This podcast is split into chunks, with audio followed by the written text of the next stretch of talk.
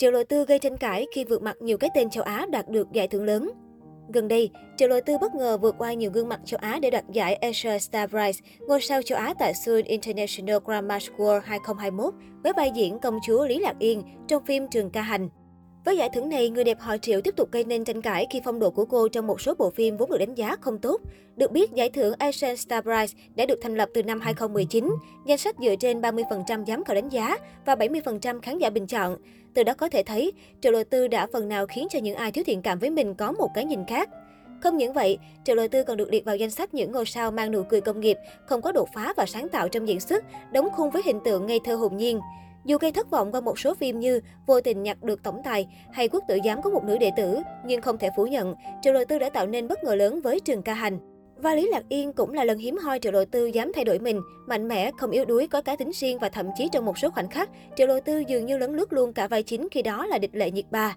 Suốt quá trình trường ca hành phát sóng, netizen cho rằng Triệu Lộ Tư dễ dàng đè bẹp địch lệ nhiệt ba cả về nhan sắc lẫn diễn xuất. Dù chỉ đóng vai phụ nhưng vẻ ngoài xinh đẹp của Triệu Lộ Tư đã chiếm hết spotlight. Cùng thời điểm này, những hình ảnh đời thường xinh xắn của Triệu Lộ Tư cũng được cập nhật trên Weibo. Cô nàng diện váy hở vai, để lộ cả vóc dáng gầy gò. Nhìn chung, mỹ nhân họ Triệu có phong cách khá nữ tính nên những hình ảnh của cô luôn được cư dân mạng tán thưởng nhiệt tình.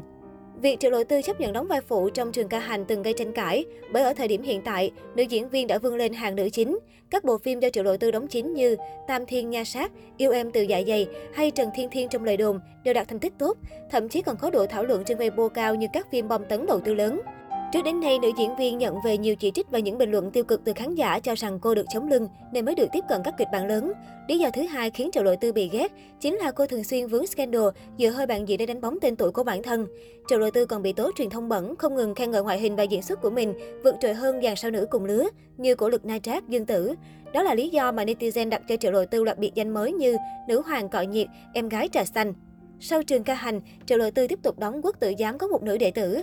Tuy bộ phim không bùng nổ như mong đợi, nhưng Triệu Lộ Tư vẫn được khen nức nở bởi vẻ ngoài xinh xắn đáng yêu, cực kỳ hợp với dàn vai ngốc bạch ngọt.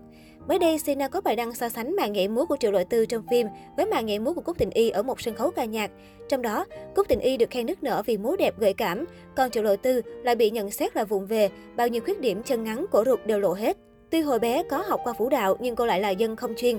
Thêm nữa, nghề chính của Triệu Lộ Tư là diễn viên, không phải ca sĩ hay vũ công. Việc nhảy múa có xấu hơn Cúc Tình Y cũng là điều dễ hiểu. Dẫu vậy, một số khán giả vẫn cho rằng Triệu Lộ Tư nên trau dồi khả năng nhảy múa để sau này khi đóng những cảnh cần vũ đạo điêu luyện sẽ không bị chê bai nhiều.